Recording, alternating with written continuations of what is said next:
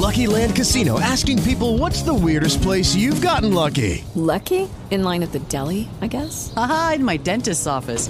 More than once, actually. Do I have to say? Yes, you do. In the car before my kids' PTA meeting. Really? Yes. Excuse me, what's the weirdest place you've gotten lucky? I never win and tell. Well, there you have it. You can get lucky anywhere playing at LuckyLandSlots.com. Play for free right now. Are you feeling lucky? No purchase necessary. Void where prohibited by law. 18 plus. Terms and conditions apply. See website for details. Breaking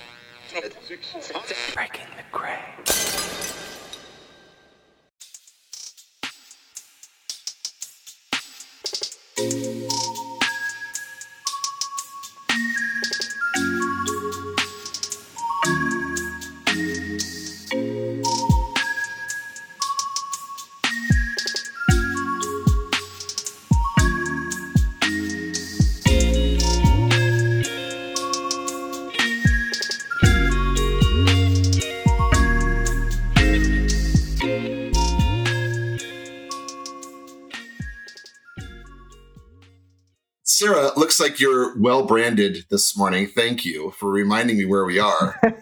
yep. This is the Rebel Scientist podcast, Russ, in case you were lost.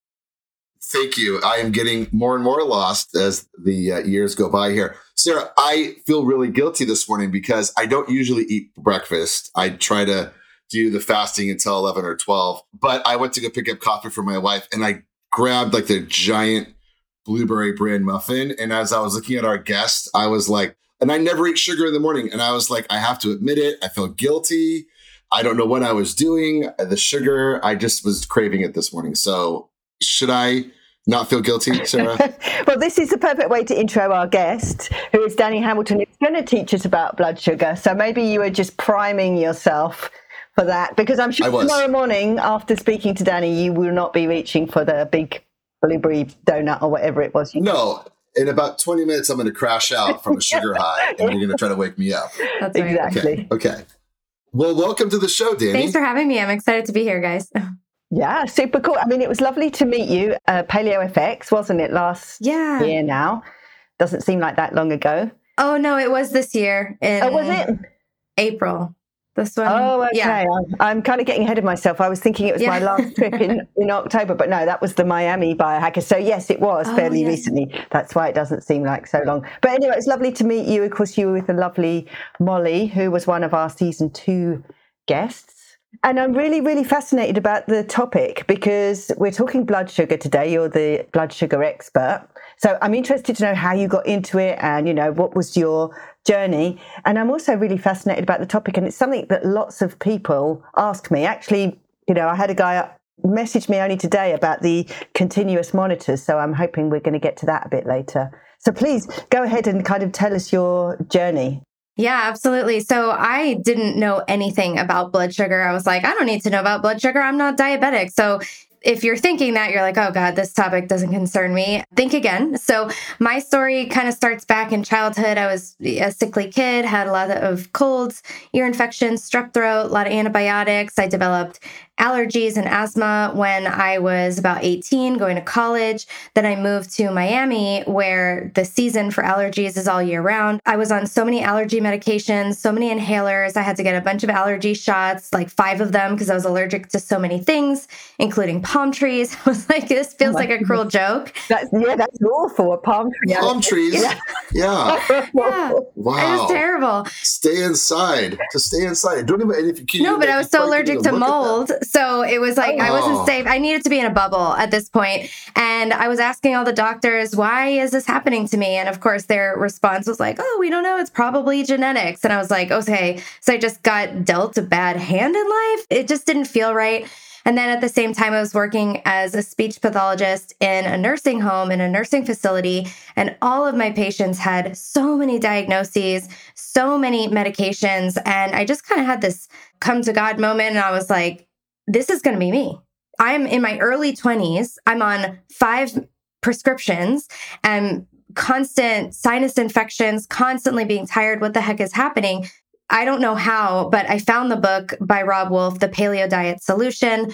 I changed my diet. I got rid of all processed foods and I started eating real food. And miraculously, all my allergies, asthma, sinus infections, they all went away. I never had to do another allergy shot. I could hug a palm tree. It was great. So I was doing really well eating paleo, but then I had a really stressful year and I started to develop a lot of hormonal symptoms. So I lost my menstrual cycle. I had always struggled with acne, but my acne became not only cyclical, it was just all the time. It was really bad. I started gaining weight and I had no energy. And I was like, okay, I was just eating this diet and it really healed me. And now I'm eating it and it's something's happening. I didn't know what. And I figured out that I had polycystic ovarian syndrome, which is called PCOS. And it's just a collection of symptoms. A lot of the symptoms I had, some women also get, they get facial hair and male pattern baldness, but luckily I didn't get those symptoms. And so I was trying everything to fix my PCOS, and the advice out there at the time was don't eat refined sugar, don't have gluten, don't have dairy. And I was like, check, check, check. I do paleo. I don't have any of these things. And so I just was like, you know what? Maybe I should just paleo harder. and so, since nothing changed, nothing changed. And I was listening to a podcast and I, I did a lot of work on my health and by just consuming podcasts like this and reading blogs back then in the early, you know, 2010 decade.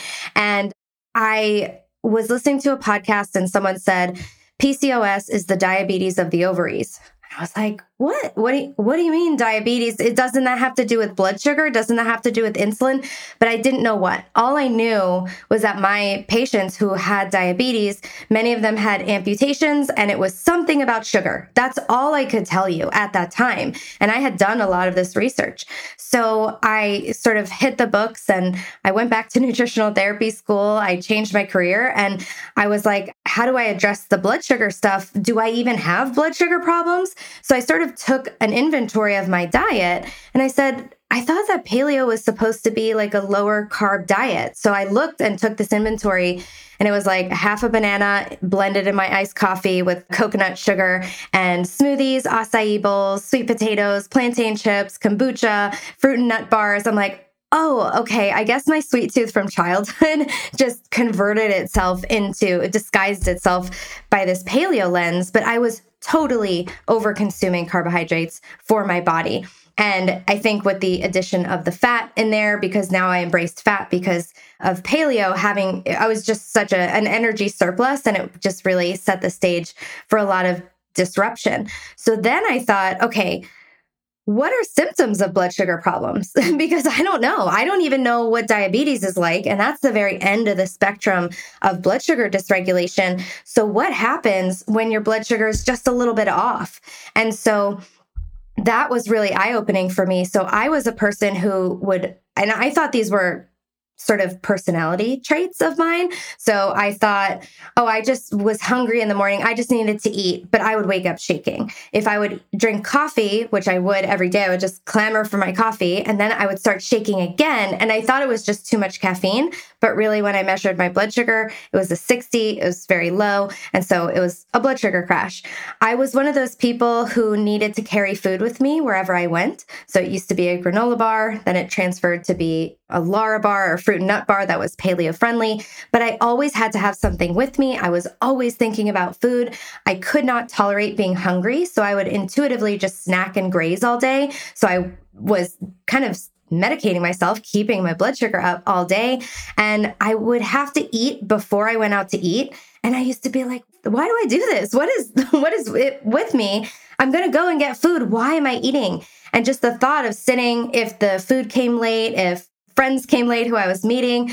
I would not be able to tolerate that feeling. And so I didn't realize that these were early signs of blood sugar issues. And there are uh, quite a few more, but I realized that I had these and that it really was at the root of my PCOS. So, needless to say, I dialed some things in, made some changes, and all of my symptoms of PCOS went away. I stabilized my blood sugar, lowered my insulin levels, and voila, no more PCOS.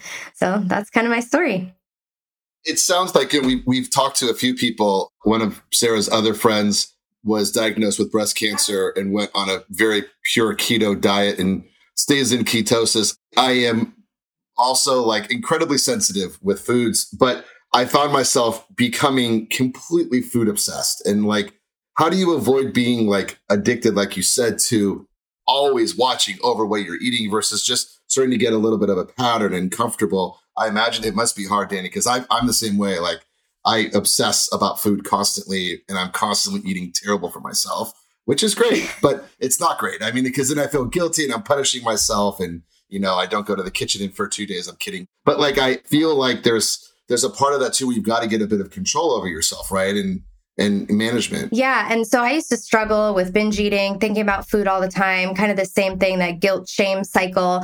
And I was a, a, closet eater and I could never just eat one of something. Like once it hit my tongue, you know, the bag was finished kind of a thing. And, Same. you know, moderation was Guilty not, yeah, was not for me. And it wasn't until I actually balanced my blood sugar levels where there weren't those big highs and lows and that I got into a fat burning state, which is a state of nutritional ketosis where my body was actually able to relearn how to burn fat for fuel because I was stuck sugar burning. We could go into that later.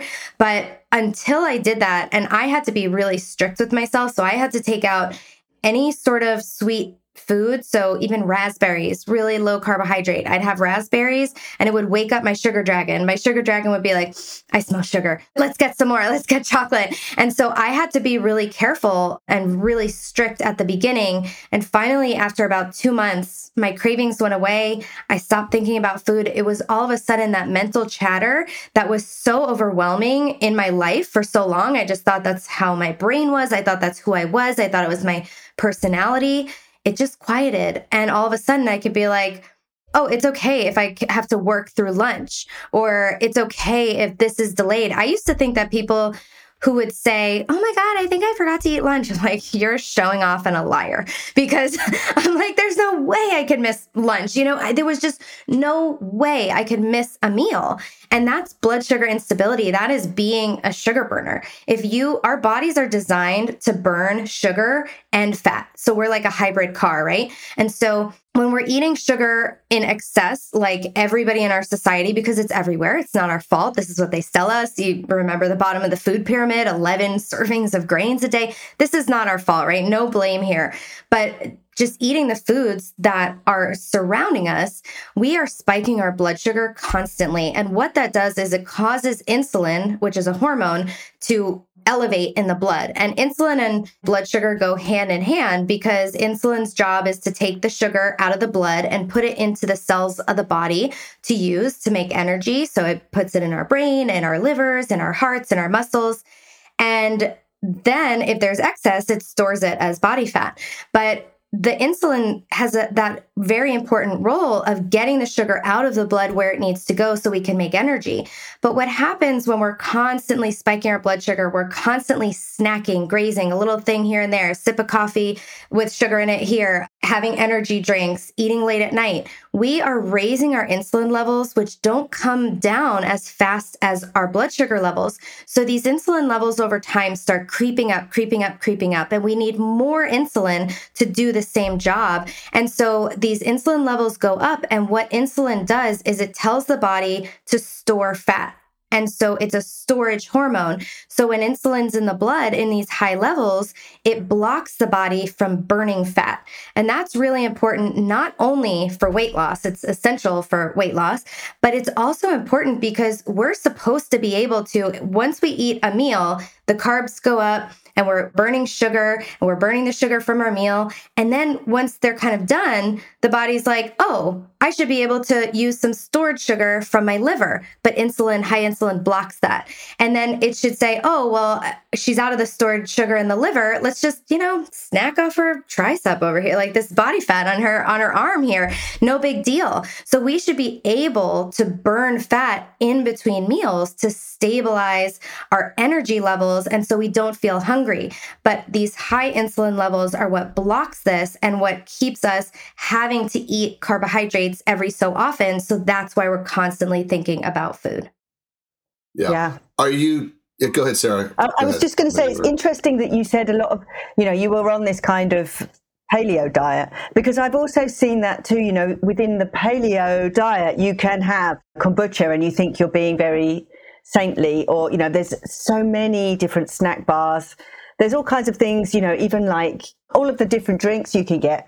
Paleo treats and paleo the, treats, the- yeah, the little chocolate. Tre- I mean, yeah, I love those. So really, but what I'm thinking about is how then did you modify your diet and what is the difference between say like eating carbohydrates and fats because i know that part of the the bulletproof diet is that you drink coffee with butter in it presumably because you're taking the fat in to kind of have a different effect on that hormonal response maybe you can just talk a little bit about that because i know for a lot of people like, oh my goodness you know i've done the paleo thing now that's not even correct so paleo is a really good template, but it needs to have some boundaries and some guidelines on the macronutrients. So I still eat a paleo diet, but what I did to reverse my PCOS was to turn that paleo diet into ketogenic macros. So I started burning fat. So what I did was I took my paleo carbs, so I took my sweet potato off my plate and I added more fats. So it still was a paleo meal,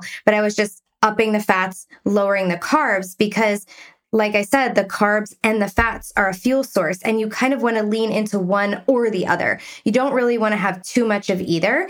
Some people do great with, you know, balanced macros, usually men who are very fit and they can, you know, eat some fat and then eat some carbs and they have this flexibility. They're working out all the time. But that's not the average person and definitely not the average woman who's struggling with hormone stuff and we're stuck at a desk, we're stressed out, we have you know, a lot of things and we're not burning off all of that. So, and then those high insulin levels will sort of make everything get stored. I don't know if that kind of answers the question, but that's well, what what actually did you do? Like, for example, in the morning, how did you change your diet there? I mean, did you start drinking like a lot of buttered coffee and not having breakfast, or did you try and find some kind of, you know, did you go like the more Atkins way and just eat big steaks for breakfast? How did you manage it? Yeah. So, first of all, I love intermittent fasting and I did a lot of intermittent fasting to reverse my PCOS. I kind of dialed it back once I hit this point where I didn't feel like I needed it anymore. And now I'll dabble with it occasionally because we know that too much of a good thing can start to have negative side effects. But with fasting, it's really beneficial to eat in the morning. It's important to wake up and eat, especially for women, because if we are not eating, we're depending on cortisol and our adrenals to kind of carry us through. Yeah, that's what I think too. I'm yeah. a big fan of breakfast. I'm a big fan of breakfast too. And I think it's important to wake up with an appetite and eat a hearty breakfast and something that you chew. So I did have fatty coffees. I still do have a little bit of fat in my coffee, but like a lot of people who also want to lose weight, and you're not going to lose as much weight if you're consuming gobs and gobs of fat. So it can be, you know, a meal replacement, but I never found something like that held me over. I was hungry an hour later if I had a fatty coffee. So I like the idea of having a little bit of fat in your coffee, you know, maybe like one tablespoon of butter blended with some collagen, no big deal, not like five tablespoons. And then have that with a meal that you chew. So I would have eggs in the morning. Then I was sensitive to eggs because I ate them way too much. I would have any dinner meal. I would all my meals look the same. It could be breakfast, lunch, or dinner. There's a 33% chance it's breakfast, lunch, or dinner. You know, they all look the same. It's some sort of meat, animal protein, it's some sort of vegetable. And I've been sort of playing with those quantities for myself and the different types. I find I do better with less cruciferous vegetables. They caused a lot of bloating. So, and then um, I add healthy fats to that meal. So, whether it be a little bit of olive oil, some butter, some avocados, some sort of coconut, something. But I like to get those fattier cuts of meat, and it works really great. Yeah. I mean, that's interesting because that's the thing that, you know, trying to work out what to have for something like breakfast. It's interesting that you kind of have a dinner breakfast. I mean, I do like that idea. And then how did you actually test your glucose? Because I was smiling through your whole story because that's exactly me. And I still do, I must admit, I'm not on the other side of it. I still do take emergency food. I have a little backpack that I take with me because, as my friends know, I, I do get a bit hangry if I don't eat regularly. However, so I started checking my glucose and I have it here. I have like the finger prick and I did that every day for three weeks and it, you know, it did get old after a while. What's your fasting glucose, Sarah? I don't know now because it I got to the point where it was so horrible pricking my finger that I've kind of like blocked it out. You know, I was like, oh my God, I'm done with that. Because actually, I didn't see the spikes. It's not something that I was able to pick up using that method. Yeah, because you have to test multiple times after a meal. So you have to test once before the meal. So if you have a finger prick glucometer, you have to test right before the meal. And then every, honestly, I like every 15 to 20 minutes after that meal for the next two hours to really capture what a continuous glucose monitor would capture. So a lot of people will test right before the meal and then they test two hours after. You have no idea what went on in those two hours. And that's what you want to know. So you want to know was, did it spike to 200 or did it spike to, you know, like 12 millimoles or did it just have like a little gradual hill? Did it stay flatlined? Like what is happening in between? That's really what we want to know because that's going to determine how we feel. That's going to cause us to either have a lot of symptoms or feel really good and energetic. So Maybe I should just talk quickly about some of those symptoms and then we could go more into testing because I didn't mention all the symptoms. So, if someone, the earliest signs of having a blood sugar issue or blood sugar crash or that feeling hangry, that's one of them. So, irritability, intense hunger, cravings, a lot of brain symptoms. So, you're going to get anxiety, headaches, depression, fatigue, weakness, dizziness, brain fog, inability to concentrate, shakiness, nausea, heart palpitations. So these are some of the earliest signs that you're not feeling very well and just an energy crash. Like you're like, God, I need to eat something again because I'm I'm just feeling hungry. I'm just tired. I can't think straight. What do you do? Your blood sugar is coming down and it's almost like the emergency light comes on in the car like, oh, you're running out of fuel. So your body's sending you all these signals to go get more fuel. It's telling you, hey, start thinking about food. Think about a muffin. Like, go get a muffin. You should probably get a muffin. And then you're oh. like, why am I getting a muffin? my light was, yeah, oh my light was really going off this morning. yeah. I just, and you just woke yeah, him up. Yes. I was, I had just woken up and I was already crashing. Yes, yeah. Yeah. Because you fasted all night. And so that is telling me that you are not able to efficiently burn fat for fuel. And that's why the ketogenic diet isn't the only way to be able to do it, but it really accelerates the process. I don't recommend doing it overnight and I recommend using all real food, not these keto bars and products. But going back to testing blood sugar, so I like for people to track their fasting glucose in the morning. So you get up and about an hour after you eat, that's when you would take your glucose. That would be sort of similar to if you had to get up and then go to a doctor's office. And then you want to see what sort of range that falls in. So doctors will tell you under 100 is good. So I'm going to do, I have my calculator out to get the millimoles. You just divide these numbers by 18. So Sarah, I know you use millimoles and Russ, we're, it sounds like you're from the States like me and we use milligrams per deciliter. In Canada, they use millimoles. Everywhere else, you know, the US, we like to count things in weird units. You know, Fahrenheit, we're going strong with. So anyway, makes things seem bigger. You yeah. know, Americans like, it's like go bigger, bigger, go home. So. Yeah. yeah. It's yeah. like I didn't decide this. Don't don't shoot the messenger. so a doctor will tell you under 100 or under 5.5 millimoles is fine. You know, and if it creeps up a little over that, they say, let's just watch it. Lucky Land Casino asking people what's the weirdest place you've gotten lucky? Lucky? In line at the deli, I guess? Aha, in my dentist's office. More than once, actually. Do I have to say? Yes, you do. In the car before my kids' PTA meeting. Really? Yes. Excuse me, what's the weirdest place you've gotten lucky? I never win and tell. Well, there you have it. You can get lucky anywhere playing at LuckyLandSlots.com. Play for free right now. Are you feeling lucky? No purchase necessary. Void where prohibited by law. 18 plus. Terms and conditions apply. See website for details. Hey guys, it is Ryan. I'm not sure if you know this about me, but I'm a bit of a fun fanatic when I can. I like to work, but I like fun too. It's a thing. And now the truth is out there. I can tell you about my favorite place to have fun. Chumba Casino. They have hundreds of social casino style games to choose from with new games released each week. You can play for free anytime, anywhere and each day brings a new chance to collect daily bonuses. So join me in the fun. Sign up now at ChumbaCasino.com. No purchase necessary. VGW. Void were prohibited by law. See terms and conditions. 18 plus. First of all, what kind of medical advice is that? So if someone paid me, you know, several hundred dollars, thousand dollars to work with me, and I told them, let's just watch your blood sugar, let's just watch it. You'd be like, give me my money back. Who the heck are you? Right. But these white coats, they could say that because they don't have any drug, they don't have anything, they don't have any tools. They only have pharmaceuticals. And there's no pharmaceuticals you can give someone when they're having these slightly elevated blood sugars. And by the way, I think it is worth talking about that insulin levels can be rising for two decades before you see a rise in glucose. So if you are already seeing elevated glucose levels from the normal range when you're fasting, the insulin has been on the rise for a long, long time. So getting a fasting insulin test is really, really important. But a lot of doctors, you have to ask for that test. It's called fasting insulin. A lot of doctors will refuse to test it. They'll be like, you don't need that. It's like, well, maybe about 70% of our the population, at least in the US, has insulin resistance and I have all these weird symptoms like I think I do need it. They just don't know how to interpret it. They'll tell you anything under 30 is fine. Again with this fine thing, it's like it's not fine. Ideally, we want fasting insulin under 5.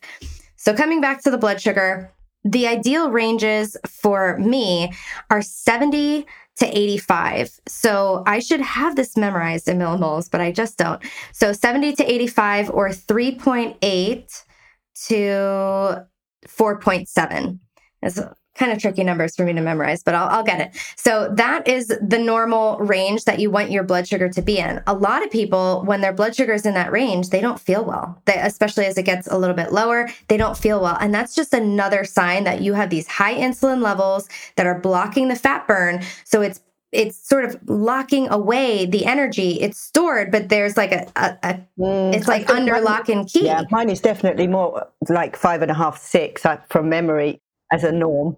Yeah, yeah. So that's telling me that these insulin levels are elevated and your body. If you go into those lower levels you might not feel well because the body's like oh we're getting dangerously close. Like i need to send you some signals to get some food. So it's going to make you not feel well in those levels. And a lot of people will go to their doctor and they'll have a, a blood sugar of 5.5 or 100 and they'll be like I, I feel terrible at this number. I feel shaky. I mm-hmm. feel and guess what they get they get anxiety medication, they get gaslighted, but it's really their blood sugar. It's really a problem. So it's really important to test. Oh, here comes Frankie. Um, it's really important to test your blood sugar. Cameo cat appearance for those. cameo cat appearance. but it's really important to test your blood sugar. And then after those meals, we don't want our blood sugar to go up more than 30 milligrams per deciliter at a meal, which is, I believe, 1.6 millimoles. So we want to keep it from not rising so high and so fast. So a gradual rise is going to feel better in our bodies than something that spikes straight up and down. With that information, we say, okay, what makes blood sugar spike really high really quickly? And it's anything refined, any naked carbs, I like to call them. So this would be a carbohydrate by itself. It could be an apple. And then the more refined it is, the more quickly it impacts the blood sugar. So apple is better than apple juice, but an apple by itself still isn't that good. Same thing with rice versus rice cakes. The more you refine it, the more it impacts your blood sugar. So we want to make sure we're not having carbohydrates by themselves. So let's talk about the muffin. The muffin is a naked carb, right? And it's with coffee, which super yeah yep. the caffeine also spikes a lot of people's blood sugar and if there's milk and it's not heavy whipping cream or half and half it's probably going to spike you and if there's sugar in there, even if it's stevia, you know, a lot of those packets also have cane sugar, they have maltodextrin, it's probably going to spike you. So unless it's like a decaf coffee with heavy cream, you're going to get a spike from your coffee and from the muffin. So that is going to be a big spike. You're going to be hungry and having potential symptoms very short after that. And how to reverse that. Right yeah, right, right, now. It's hitting me right now. Yes. Right now it's interesting because I really don't eat much in the morning. I have actually been using a lot of supplements, and uh, Sarah and our guests have got me on yeah. many supplements, We're which has been great. Wells and I feel, co, aren't we still?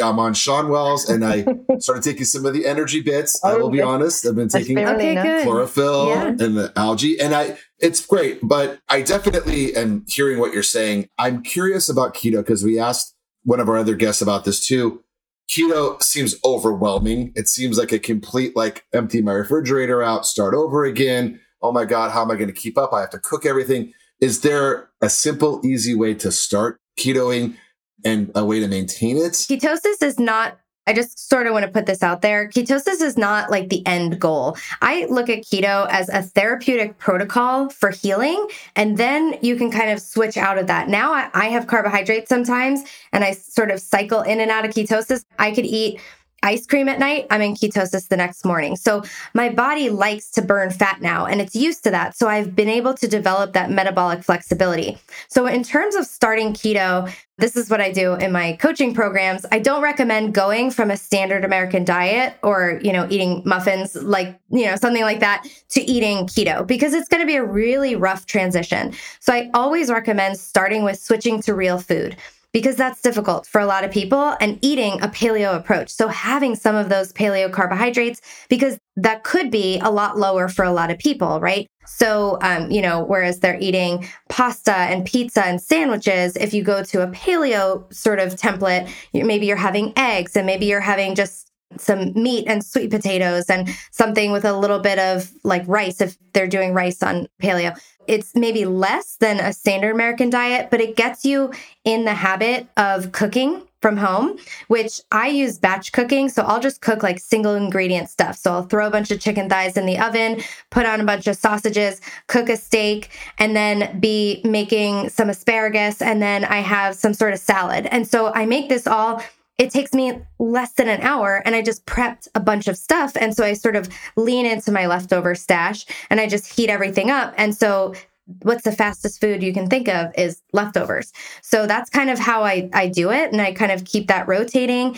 And then so I have the real food. And then eventually you'll just sort of take out, like instead of prepping a bunch of sweet potatoes, you take those out, do maybe some more vegetables, and then you add fats to that. And so some people also start with dirty keto, which is not for me because I think avoiding vegetable oils is like the number one thing that we should be doing for blood sugar and insulin because the vegetable oils, which are corn, cottonseed, canola, soybean, sunflower, safflower, rice bran, grapeseed, rapeseed, and peanut oils. Those oils all gunk up the receptors. They inflame the insulin receptors and cause insulin resistance. And they also interfere with your body's ability to burn its own fat. So those definitely need to come out. That's really important.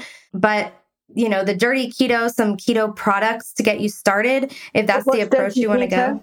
Dirty What's keto, it's almost a lot of people write if it fits my macros. So they'll do different keto products, keto treats, pre made bars, things like that, keto drinks. And this will, it's more like packaged stuff to try to just okay. make sure their macros keto. are sort of, yeah, processed keto, basically. Yeah. Processed. Yeah. Okay is sneaking jelly beans it's into cheating. your pocket. yeah. No, it would be keto jelly beans. beans. It would be like, you know, a keto. Oh. Yeah, they would be made with. I'm sure they make them. Yeah, they'd be made with like erythritol and stevia or something like that. So you're getting a lot of the sweeteners.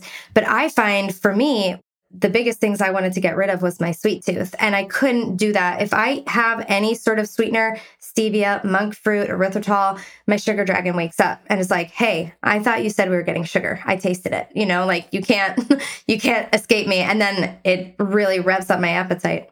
It's, it's a different Danny, I bet. You know, but one thing I'm curious about is heart health. And I think after dealing with COVID and how it really just really crushed me and, and really messed up my heart worse than it already is. I'm curious about heart health and keto. And is it something that you track and check too. Yeah. So, one of the worst things for your heart are things like vegetable oils because the polyunsaturated fats, they're oxidized, they're horrible for heart health. The processed foods and processed sugar, for every one molecule of glucose, it requires 56 molecules of magnesium to be processed. And magnesium is a mineral that relaxes muscles. So, calcium contracts, magnesium relaxes. So, we get a lot of AFib. And then when we eat a higher carbohydrate diet and we have insulin resistance, that is the leading cause of heart disease. It's the leading cause of any sort of high blood pressure. So, insulin resistance causes high blood pressure. So does magnesium deficiency.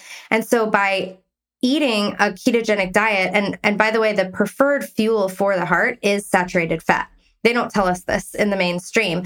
And so I know so many people who are eating a ketogenic diet and they reverse. They get off their blood pressure medication and everything just looks better to them. Their triglycerides go down, which is really, really important. Their HDL goes up and they have better outcomes overall. So there's a lot of people who do specialize in this, but the worst thing is to have insulin resistance. And so it's like, how do we get off of that? How do we get away from the insulin resistance? So anything that we're doing to improve that is going to improve our heart health. And of course, if we are focusing on a really nutrient dense whole foods diet, it might include some organs, some things like heart. You can take it as a supplement, but eating a lot of these animal foods is going to be really, really healthy for our bodies because it's easy to assimilate nutrients from these meats and things like that. Before we go, because I know we're running short on time, but I did want to ask you about the continuous glucose monitors, just because it's it's cool tech, and if you don't measure it, you don't know. And you were just saying, you know, you don't like monk fruit, but I think one of the things it may be cool for people to know what does actually trigger your glucose, because presumably it's not going to be the same for everyone. And it's something that I've thought about getting, but I've only got as far as thinking about it. So I don't know where do you get it from? How much are they? Do you have to get a doctor? Do you need to fit it? Are they any good? Maybe you could just go through that as, as our kind of to sum up and give sure, sure. So Sarah, you have a benefit of being in the UK where they're over the counter. So, in many countries, in Canada and the UK and many other countries, you can get continuous glucose monitors over the counter. The best one is the Dexcom. It's kind of like the Rolls Royce or the Tesla of CGMs. And then there's the Freestyle Libre and the Freestyle Libre 2 they have their drawbacks. They're not 100% accurate, but I use the finger prick meter to kind of double check. One of the tips that I say with the Freestyle Libre is to put it on, leave it on there for 48 hours and don't activate it and let it sort of calibrate a little bit and then activate it after those two days. And it usually ends up being a lot more accurate. So typically you'll see that the meter may trend a little bit high or a little bit low. So it's like, ah, it's kind of like every time I check, it's like 10 points below what it really is. So I'll just kind of take that with a grain of salt. But you get to see the patterns of what's happening. Yeah, exactly. You get to see the peaks. But when you say put it on, yeah, what do you mean? It's like a sensor? So it's like a sticker. Yeah, it's a sensor. You usually put them on the back of your arm. The Dexcom you could put on your stomach. You can put them on some different areas, but you need to look at the sensor. And so you just each one is different, but you have this thing and it just it sticks it on. It looks painful and is not. I had people, I had someone, she was shaking. She's like, oh my God, this is going to hurt so much. It's going to hurt. Like she was freaking out. And I put it on her. She's like, oh, it didn't hurt. like she, it doesn't, it does not hurt. And then it just sticks onto your arm. Lucky Land Casino asking people what's the weirdest place you've gotten lucky? Lucky? In line at the deli, I guess? Aha, in my dentist's office. More than once, actually. Do I have to say? Yes, you do. In the car before my kids' PTA meeting. Really? Yes. Excuse me, what's the weirdest place you've gotten lucky? I never win and tell. Well, there you have it. You can get lucky anywhere playing at LuckyLandSlots.com. Play for free right now. Are you feeling lucky? No purchase necessary. Void where prohibited by law. 18 plus. Terms and conditions apply. See website for details. Does it actually? I mean, how does it measure? So it has a little filament that goes into your interstitial fluid, and the interstitial fluid has the same glucose level. It's I think about 15 minutes delayed, but it has that same glucose concentration as your blood. So it's not in your bloodstream; it's in the interstitial fluid. It measures that in the U.S. You need the doctor's prescription, but there's many companies that are sort of taking over that need and they are prescribing you the CGM. And it's really, really helpful for knowing your own personal glucose threshold and also to see what other factors are impacting your blood sugar. So, for example, if I wake up and have a meal, it might have a certain effect on my blood sugar. If I have that same meal after a really stressful day and I have it at night, it might impact it differently. If I have a really hard workout and then I have that meal, it might have no spike because at all because I just sort of depleted all the glycogen, which is stored sugar from my muscles and then it just all all that sugar that I ate just refilled it so it didn't spike the blood sugar. So there's a lot of hacks that you can do to sort of minimize the blood sugar spikes, you know? And so you can use those you know, you can eat the carbs at the end of a meal instead of at the beginning or mixed. You don't have the naked carbs, right? So you pair it with something else. You can have apple cider vinegar before your meal, and that lowers the glucose spike as well. You can go for a walk after your meal, and that can lower the glucose spike. So there's a lot of things we can do to lower those spikes so we have flatter glucose curves overall. I keep doing this kind of making if you're listening on audio making like an equal sign with my hand. Like we want to keep the blood sugar in this happy range. We don't want it to go too high or too low. It's like Goldilocks. It needs to be just yeah, right. I like the idea. I like the idea of measuring it and then like hacking. What do you think, Russ? Would you wear one of those? Or do you think it would make you a bit more obsessive? Because you've already said that you were. Oh, I would be. I'm already. I got the Oura ring, and I obsess over my sleep now, which is great. Yeah, I, I, know cool. this is now like you our, know. Yeah, I know with the gang. Actually, now I know. Yeah, but you know, I will say too, though, like I no longer have to. I look at this and be like, oh, I got a terrible night's sleep. But now I know, like, I wake up and I'm like, I got a terrible night's sleep, and I look and it's like I was up five times, and so I think having it on would really help me, especially if it was an issue, but especially if it was similar to what Danny was saying about feeling like you've got to constantly feed yourself to get yourself back yeah, to a, a set of think, normal. Yeah. If you lower your set of normal, yeah. I mean, I think over time you start to train your brain to know that you got a good night's sleep or that you know you have great blood sugar levels. But I think it, it yeah, is worthwhile. to know initially. Yeah, you can. Yeah, that's a good point, Russ. You can kind of train yourself into what does and doesn't work and what doesn't spike. And one more thing, Danny, that I want to ask you while I've got you here and I can ask you whatever I like. Um, I was listening to a podcast the other day about taking ketones because I'm constantly thinking about how to get a better brain. And, you know, one of the things about ketones is that it's fuel for your brain. And so I was thinking, what about what are the benefits of just taking ketones on their own as a supplement for the brain? And how does that fit in with what you're doing with your blood sugar? So, ketones, if you do take them, it can suppress the blood sugar a little bit. It can give you more mental clarity. It can suppress your appetite, but you can also get that from your diet. So, I'm in ketosis right now. I haven't eaten since right now it's almost 1 p.m. for me, and I haven't eaten since 8 a.m. and I'm not even thinking about food. Like, I'm not thinking about it. I'm not even hungry, and I'm sharp and clear and in the conversation. I'm not like, where you get like fuzzy eyed, you know? So you can get these benefits from doing the diet itself, but you can also get a little enhancement by taking the supplements. So I wasn't the biggest fan of it because I didn't really see a place for it. But at these conferences, I went to Metabolic Health Summit, I went to PaleoFX, and I took some exogenous ketones. I was like, wow. So it's kind of like ketosis, like the best of the best of ketosis, how you really feel it. So I do like it, but also you don't want to be taking ketones and having really high blood sugar. And I think that talk about hacking your brain, the brain is the first organ to be affected by our blood sugar. So that's where we're going to have that. And you know, insulin resistance and Alzheimer's is being called type 3 diabetes, the insulin resistance to the brain. So it's not getting fuel in there. So and then we look at all those neurological disorders that are benefiting from a very high level of ketosis yeah. in yeah, their sure. diet. Alzheimer's, so yeah, Alzheimer's, there's, epilepsy, evidence for that now. Yeah, yeah, mm-hmm. tons of it. So if you're talking about improving brain health, we just talked about how you could get brain fog and fatigue and difficulty concentrating and anxiety and all those things if your blood sugar is just going down a little bit. And that's in the short term. So the blood sugar impacts short term health. So it affects how we feel at every second of the day, but it also has huge impacts on our long term health and it affects every cell, organ, and process in our body. So it's really something that we want to dial in. And I find that when you pay attention to blood sugar and you optimize your blood sugar, even though you don't necessarily have a problem with it, you're going to function and perform better in every single area of your life. And the continuous glucose monitor, like I wish I had a company because I love them so much. And I think that they're so valuable, especially for accountability and starting to connect your symptoms with how you feel. So you might be like, oh, I always used to get that like afternoon yawning and a little headache or something. I thought it was from looking at the screens, but it's because my blood sugar is going down. So you might start to connect these symptoms with how you feel.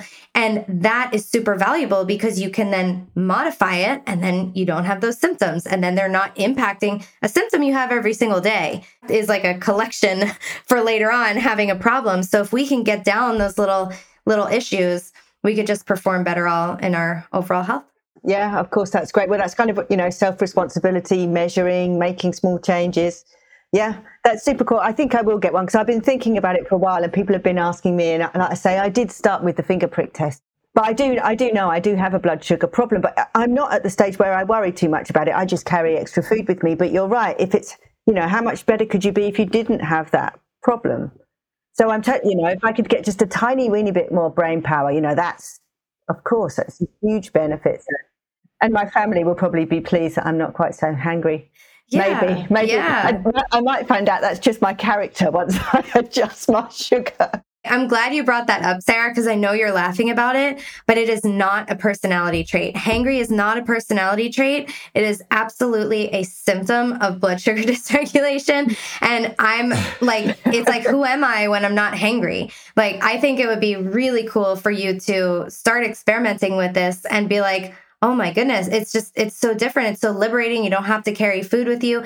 But the carrying food with you, the thing about that is that the more you snack, the more it worsens your blood sugar. So, what you're doing right now to keep it at bay, it's actually getting worse all the time. So, eventually, it's going to be like, wow, I, I, need to eat more often and more often. And the spikes are getting really bad. I'm getting really hangry. So, this the symptoms will get will eventually get worse if you don't do something about it but it's really easy to start tinkering with. And especially we want to do it at an earlier stage as opposed to waiting for a diagnosis because the longer we wait the harder it is to reverse but it's possible. It's still possible even with type 2 diabetes insulin dependent for decades you know like Dr. Fung, he's reversing people's type 2, getting them off insulin in four weeks. I mean, it's amazing. So, this is all very, very possible. Super cool. Yeah. Well, challenge accepted. We used to do a challenge with our guests. We were thinking about bringing it back, but I think do I will it. do this one because Get it's something I've been yeah. thinking about. Yeah. And my business coach, actually, Barak, shout out to Barak, was also asking me about it and got me thinking about it again because it's just better to know. So, yeah, that's super cool. I'll be doing it, and maybe we'll we'll do another episode where I can report back on that because we've had, you know, it's been really interesting our season three because we've had people with such simple things, you know, someone talking about mold, you know, get something to monitor your air, you know, all of these different things we can do. But this one, I think, is probably something that I especially I resonate with the most. So, yeah, and you know, it's funny. I never did, Danny. I would always be like, I'm just grumpy, right? But it is what goes into my body. And I, I really was great at eating prior to COVID. I just, I'm just, uh, you know, when I get a break, I run upstairs and get a glass of water and grab whatever I can grab so I can get back to my next call, whatever's in front of me. So I've, I've not been thinking clearly about what's been going into my body. The podcast has really helped, but this has really been helpful. And, and I, I really appreciate all the insight and hopefully we've saved some brains and we've saved some mornings and some marriages by, you know, Absolutely. not blaming your wife or your spouse or your husband or your partner, but blame the food. That's easier. yeah. Or do this monitoring and find out that you are just a terrible yeah. person, even with good blood sugar. Good. yeah, I'm so sorry. It's not the food. It's not the food. It's, you. it's you. funny that you say that. So I have yeah. a client who said, she's like, the best thing about working with you is that, am I allowed to curse on here?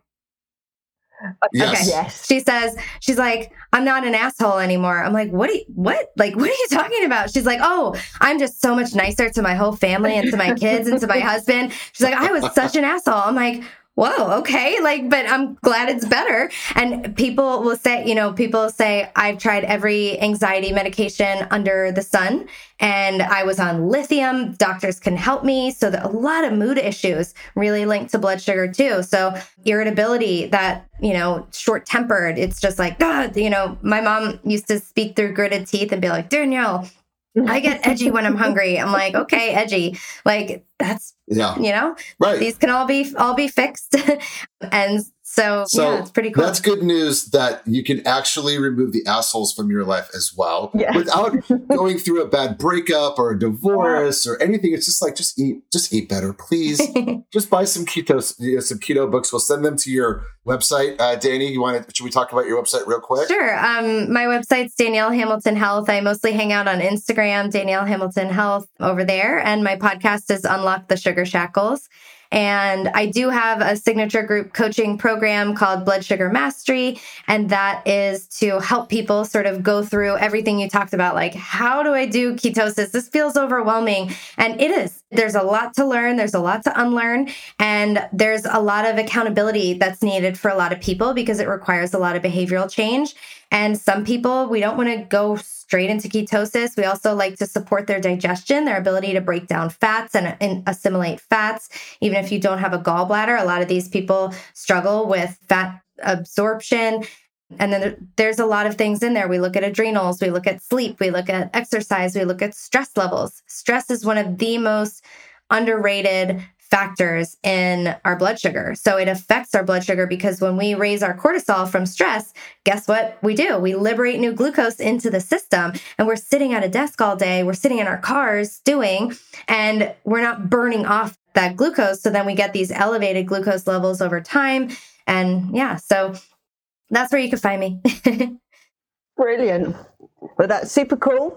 And so I'm sure everyone will be looking for that because I'm sure it's something that almost everybody resonates with at some point that they've either, you know, done a Russ and grabbed a, a bun at breakfast or got hangry. So thank you so much, Danny. It's such a pleasure to have you on. It's yeah. so lovely to meet you in Texas too. So oh, yes. it was really fun to be here. Yeah. Thanks for having yeah. me. All right. Thank Take you. Care. The Rebel Scientist podcast is a Breaking the Grey production hosted by Sarah Turner and Russ Eisenman. Audio production by Dave Visaya and the podcast engineers. For more information and for our biohacking shopping guide, visit rebelscientist.com. To hear more incredible Breaking the Grey production podcasts, visit breakingthegrey.com. That's gray with an E. breakingthegrey.com.